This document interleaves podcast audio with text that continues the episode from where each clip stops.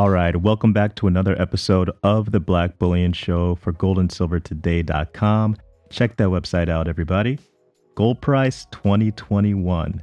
We're continuing the series and now talking about Bloomberg Intelligence's call for $2,100 gold by 2021.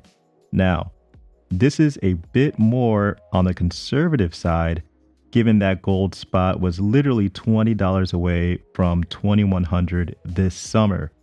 Here's what Mike McGlone, commodity senior commodity strategist from Bloomberg Intelligence, had to say specifically, and I quote, Gold is poised to extend its uptrend in 2021. Dipping into support layers toward the end of November should provide a foundation for further price gains.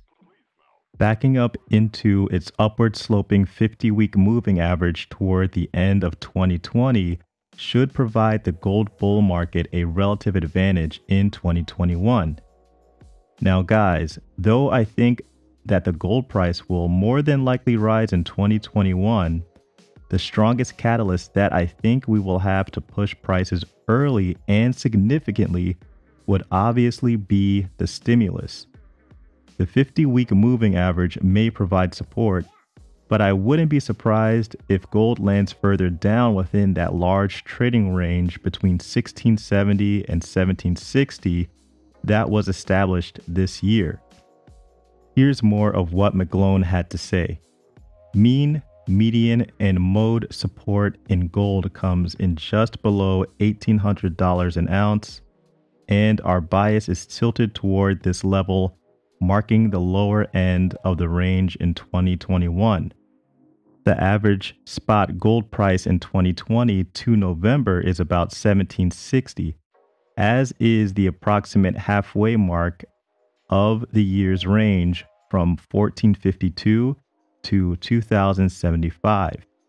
Our graphic shows the annual price of the metal in a clear uptrend, about 50% above the five year mean held resistance in 2020 and comes in near $2,100 for the start of 2021.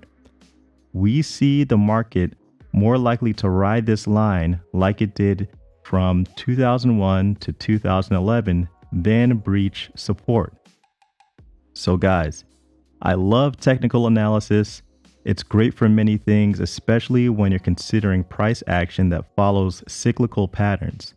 However, what technical analysis can't capture, for example, would be those random injections of stimulus that gets thrown into an economy, black swan events, for example, and much, much more.